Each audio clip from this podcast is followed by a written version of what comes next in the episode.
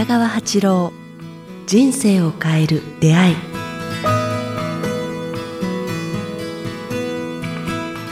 こんにちは早川洋平です。北川八郎人生を変える出会い、えー今日は第えー53回をお届けします。北川先生よろしくお願いします。よろしくお願いします。さあ前回に引き続き今回も、えー先生のこの鎌倉、えー鎌倉なんて言いますか？オフィスじゃなくてあ、事務所よね。事務所 鎌倉事務所あ、オフィス。からお届けしたいと思いますが今日1ヶ月ぶりにこの先生の事務所に来たんですけどちょっとまた整った感じがするんですけど先生はあんまり実感ないですか？あんまり時間ないですね。ううん。ほとんど住んでないから。でもなんかね本当前回もそうですけど今日もいいお天気で、そうですね。なんか、ま、すごい素晴らしい青ですよね。うんあ窓開けてみると。真っ青。本当に光が多くて今日も気持ちいい、えー陽気の中収録したいと思うんですけども。さあ、えー新年、えー前回早々でしたが今回は新年明けてまあもう2週目に入っていると思うんですが、えー前週お届けした通りいよいよですね、えーこれ配信されているのはおそらく1月9日かと思うんですけどもあさって1月11日に、えー先生の最新刊。えー奇跡を呼び込んだ断食、明るい未来が自然に開けていく不思議、えー内外出版社さんから発売の、えーこの本があさって発売ということで、えー前の週で、えー今日はその話をというふうにお伝えしましたので、えー早速いろいろ先生お話聞きたいと思うんですけど、その前に、先生本が発売する直前。って、なんかどういう気持ちなんですか？いや、何にもない。みんなが本読んで楽しんでくれればいいなとか、はあの、泣いて、書いてあるこう、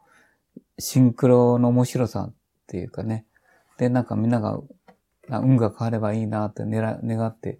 ちょっとワクワクはしますけどね。はあの、買ってくれてその反応に対する。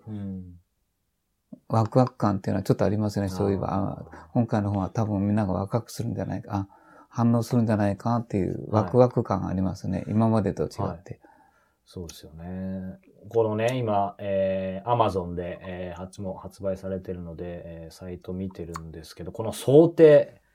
表紙ですよね。えーこれは田んぼですか？そうですね。10月末の、おちょうど一番美しい頃の田んぼをですね、稲が一番生き生きしてるところと言いますかこれ。はお小国なんですか？小国の私の田んぼをですね、綺麗な。うん。これね、もう早速裏話的なんですけど、うんうん実は先生からこの表紙、想定がですね、言っていいですよね。あ、いいですよ写。真がですね、2パターンあって、先生があの、お弟子さんたちにどっちがいいどっちがいいって直前まで聞いてて、これでも本当表がもう真っ二つでしたよね。真っ二つでしたね。50人に聞いたら、最初は20人、18人だったのがだんだん追いついて、はい。結局25対25っはいてなって、真っ二つに割れましたね。これ最後どう決まったんですか？じゃんけんみたいな、心のじゃんけんですね。あ、そうなんですか。うん。そうなんです、ね。どっちが勝つは運次第。心のじゃんけんみたいな感じですね。あ、心のじゃんけんですか。まあそんな中ですね、この決まった想定も素敵なんですけども、先生、そもそもなんですけど、この本、まあ、タイトル奇跡を呼び込んだ断食ってことですけど、まあ、概略というか、簡単に言うとどんな本なんですか、先生？うん。あ概略って難しいですよねい。や、あの、かんは難しく考えずはこう、はいちょっと先にこう、きパッと僕は原稿を渡したと思うんですけども。あ、逆質問来ましたか。そうですねき。一番面白かった気になったこととか、うんわーっていうのは、あ、ここは人生に使えるなとかいうのがありましたあいいですか？はい。感想みたいな部分もあると思うんですけど、まず、あの、全体的な話ですけど、今までの先生の本と違って、やっぱりなんか、自伝的なところがあって、なんて言うんでしょう、先生の教えを、まあ、この番組含めて聞いてきてる方たちが、なんかまあ当然体系的にというよりも自伝的になってるんですけど、なんか復習で入ってくる感じなんですよね。その横軸じゃなくて縦軸で先生の人生をこう追体験しながら今までの教えが入ってくるみたいな。あそういうちょっと不思議な本だったので、まあそこのところをちょっとまず、あの質問そのまま聞きたいんですけど、な、なんでそういうスタイル、自自伝っぽい、今までの先生のスタイルとちょっと違いますよね。あ、そうですね。こう、今までの本は僕は断食と、それから向こうにつながって、向こうから教えられたことをこう、なんか、だあの、段の上からこう、みんなに教えてたって感じなんですけども、そうではなくて、なんか私みたいな平凡な人間が、そして意志の弱くて、だらせなくて、こう、決意が弱くて、なんか、いつも決めきらなくて、で、社会性を失ってる、失った、あ失ってる人間、あ、失ない、社会性の少ない人間が、どうして、あの、なんか、そういう神から選ばれたような、はい。なんか、小さな悟りみたいな世界に入って、何をこう、自分が中にあの育ってきて、うんなんか不思議な運が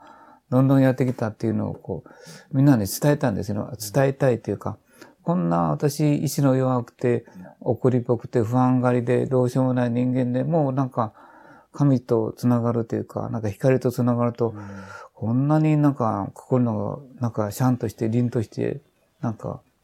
この人生の面白さっていうのに気づくっていうことを、なんかちょっと、うん、皆さんにお伝えしたいなと思ったんですよね。もう人生残り少なくなったから、もういいかと思う。やいやいやいやいや。でも、な、なんでしょうね。先生に今、自伝的な、えー印象ってお話ししましたけど、ただ、当然、ただの先生の自伝じゃなくて、その中に教えが全部入ってるんですよね。教えというも、向こうから来た、なんか、なんだ、なんていうんですかね、こう、言葉っていうよりも、なんていうんですかねかあとあのイメージ。うん、いや、あ、アドバイス、ななんていうかな。ちょっと今言葉が出てこないけど、メッセージ。そのメッセージ通り、メッセージを受け取れる、受け取れるようになったんですよね、不思議と。だからみんなにもこうメッセージを受け取れる方法がありますよ、みたいな感じですよね。ただ、向こうから来たメッセージっていうのはすごい心理と強い力とエネルギーがあるから、その通りやってると、なんか、楽しい、幸せ、なんか充実感、不安のない世界っていうのがこう、一つ一つやってくるんですよね。で、健康であるとかね。なんか、そういうのがこう、やってくる、そういう世界があるんだっていうことをこう、あの、私はま、あの、学ばされたっていうか、つながることによってね。先生がこれまであまり、あのー刻々とは、克明には書いてなかった、その断食されたことはみんなご存知だと思うんですけど、特に2回目のことに関して、そんなに細かくは書かれてるものって僕は拝読したことなかったんですけど、そうですね。ものすごいある意味もう描写で書いてますよねあ、全部。はいその時の感情、風景うんうん、すべて。あれはもう書きながら、やっぱり今でももうな、もうえっ、と、2回目の長断食をしてもう40年前ですよね。やっぱり全部、はっきりというか、1回目は全然覚えてないんですけどね。そのことも書いてありましたよね。うん、2回目はもっともっともっといっぱいあったんですよ。でも書き、もう書き尽くせないから、大きなこと、出来事だけっていうか、あの、残ってることだけを、ちょっとこう、みんなに伝えやすい印象的なことだけをこう、面白おかしく書いたんですけどね。うんあ面白おかしくてありましたけど、確かに、ね、断食っていうとちょっとこう、きつい感じありますけど、まあ実際いろんなことあったと思うんですけど、ちょっとこう、くすっと笑えるね、そうですね。はいエッ。センスなんかもあったりとかで。ちなみに先生、その二度目の長断食、まあ一回目の断食との間って、えっ、と、何されてたのかなと単純に、どんなその間お仕事してたのかとか、ご家族とかはどうしてたのかとか、なんでそもそも2回目やろうと思ったのかなとか。いや、なんで2回目やろうとしたのかっていうのは、あそこに書いてあるように、もう、1回目で懲りたんですよね。もう、何にもやってこなかったっていうかね。あの、な、本当に40日間水なしで山の中でやったら、まあ、長かったん、辛かったんですよ。何にも起きなかった。ただ痩せただけだったんですよ。で、21日目に覚えてますけど、ああ、もうあと21日間っていうか、鳥居の一番手前に来たら、もっと奥にある鳥居まで、霞の向こうにある鳥居まで行かないといけないみたいなこう感覚だったんですよね。はい。21日目で。うわ長いなって思って、それからまた必死にやったんですけども、まあ辛かっただけなんです。何にも、あの、やってこなかった。ただ、ただ、ド貧乏と、なんか、うん、無体験と、からみんなのこう、偏見だけしか、でひたすらどう働かないからですね。えっと、その1年で150日間も働く、何にもちょうどね、働き盛りなのに、何にも稼ぐことしないで、断食した虚しさって言いますかね。その1回目まあそういう状況の後で、なんだな、断食で何もなかったな、もうそれこそ働こうとかそういうふうにはならなかったんですか、うん、まあそこまではなかったんだけど、山、山を降りるときにこう、もう、あ、あのありがとうございました。もう、もうここに行きませんって手を合わせたりね。ただ、すごいこう、向こうからここう笑い声がするんよ、こ笑い声。う。うん、なんか、なんか、関西弁でアホやっていうか、なんてなんでこういうチャンスを逃すのかって、お前が欲を持って断食したからじゃないか。で、でも僕はもう、いやもう辛い。もう2回目はしたくないって言ったけれども、この、この人生のこのチャンスとは二度とないのに捨てる期間みたいな。はで、やれとは言わないんですよね。こう、あざけるというか、こう、飽きられる、飽きられるっていうか、はいあの、神に飽き飽きられるっていうか、捨て捨てられるような感覚だったんですよ。うんじゃあその声が、まああったというか、うし後ろで嘲笑われるよう、嘲笑われるようなね。そうするとなんかそこを嘲笑われた時に、ちょっとそそその反骨精神でやってやるぞみたいな感じっていうのともちょっと違うんですか？いや、もうその時は、あいや、もう、もうダメです。あなたは何してもダメ、あの、いりま、集まり、あ、もう私は、もうこの綱さ、もう何にも得られなかったかな。で、下に降りてると、こう、またまた向こうからこう、エネルギーが入ってくるんですよ。はいお前がこう、無欲でやらなかったからっていうかね。理由、欲をいっぱい記録を取ろうとか、なんか、ま、マスターしようとか、はい悟りを得ようとか、有名になろうとか、なんか、写真を撮ろうとか、こう、うん断食したら何かを得られるのではないかという期待感っていうのかね、はい今までのダメな人生をなんかやり直すような期待感、すごい欲があったって言いますかね。それから、まああの、食べたいっていうかね、あの、20日間、最初の20日間はもう食べたい、食べたい、食べたいばっかりばっかり。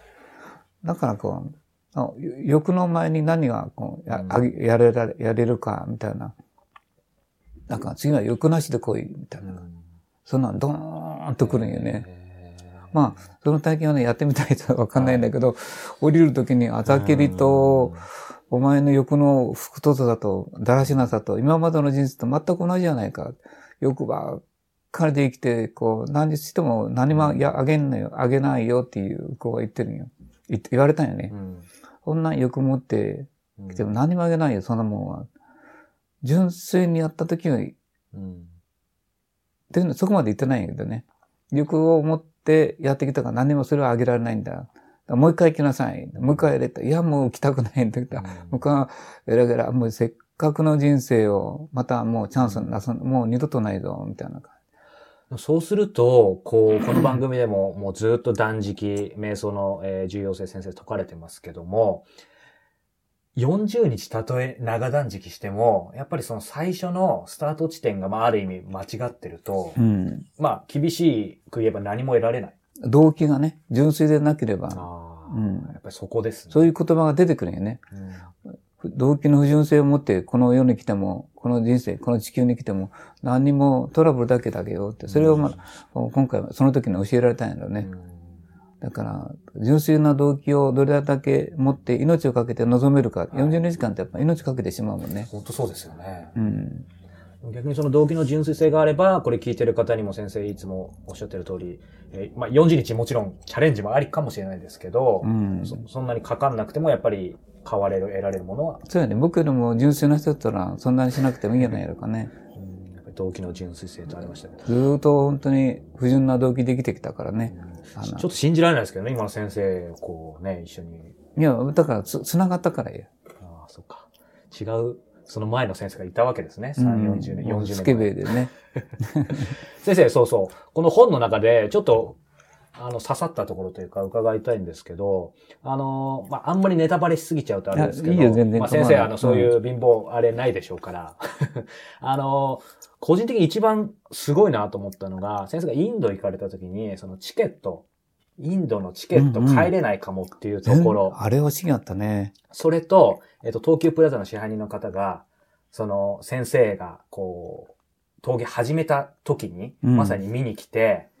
で、い要はそれ両方とも共に10分、えっと、後でも先でもダメだった。そうそう。5分、本当に5分よね。は準備された時間っていうのは。それを1回だったら偶然だと思っちゃいますけど、まあ2回、先生多分書いてないけどもっとたくさんあるわけですよね。しょっちゅうだったね。これって何なんでしょうん、なんかね、やっぱ、あの、このことを言いたいんやけどね、宇宙っていうのは面白くて、宇宙には、宇宙っていうのはすごい精密な機械みたいなもんだよね。う、ジェット機以上に、ジェット機はスイッチ入れたら飛べるし、あ旅客機も変えたら飛べるよね。あれ精妙な機械やん。宇宙っていうのは、あれ以上になんかみんな、みんな気がついてないけど、精妙な装置を持ってるんや。完全なそういうものになってるんですね。だからスイッチを入れると、そこに繋がるっていうか、不思議な力っていうかね、向こうの宇宙の力っていうのは、まあ、わかりやすく言えばもう、はい。ジェット機やロケットや、ああいうものを合わせて、なんかコンピューター以上のものすごい精密な機械っていうかね。で、だから、どっかにスイッチ入れれば、あちゃんとこう起きるような、あの、あの、精妙な機械だよねうん。機構を持ってるよね。うんで、そのスイッチを探せるかどうかみたいなもんやね。うんだからスイッチ、そのスイッチのこと僕教えてるんよね。うんそれがね、あの、純粋性なんや。うんなんか向こうに繋がるという感覚。で、それを多くの人たちは神が助けるとか、シンクロとか言ってると思うんやけども、まあその方法はあるんよね。見つけたっていうか。でもそれやっぱり見つけると、見つけて信じると起きやすくなるんですか？そういうことって。起きやすくなるけども、うんそこはやっぱ向こうはちゃんとまた、ちゃんとこう、幕を張ってるんこうはいあの、幕こう幕っていうか、うん、網っていうか、そこを通り抜けない、四角、それは四角というかね。はうん。それがこう、そこがもう本当に薄いあれなんだけど、何かとやっぱ信じる、純粋性に生きるっていうところなんや。うんなかなかそれができないんやい。。やっぱり純粋性ってとこですね。甘く、甘いもんね。やっぱはい甘いことに、え自分に甘ー、名地位と名誉と美味しいものと、そういうものがいっぱいこう、間に塞がってるんよ。先生、今、いろいろ伺いながら、まだまだ、えーこの本について触れてみたいんですが、えーお時間が来てしまいましたので、次週にも、ちょっとこのはい本の、すいはい話をと思っているんですが、えー先ほど冒頭でお伝えした通り、えー先生のこの新刊、えー最新刊、奇跡を呼び込んだ断食、明るい未来が自然に開けていく不思議、えーあさってですね、1月11日、えー内外出版社さんより、えー発売されますので、えー詳しくはですね、えー、Amazon で、えー1月11日よりリリースされますので、えーぜひもう予約もできると思いますので、11日に、えー早速皆さん読んでいただければと、えー思います。えーまた、えーこの番組では、えー引き続き皆様からの、えーご質問、ご感想を募集しております。えー詳しくは北川先生のホームページ、もしくはこちらのメールアドレス、北川アットマークキクタス .jp、kitagawa アットマーク kiqtas.jp までお寄せください。さあ、えーそして、えーこの番組の、えー公開収録、えー3月3日土曜日に、えー東京学士会館で、えー行いますので、こちらも、えー北川先生のホームページ、ぜひチェックしてみてください。ということで、今日は第53回をお届けしました。北川先生、ありがとうございました。ありがとうございました。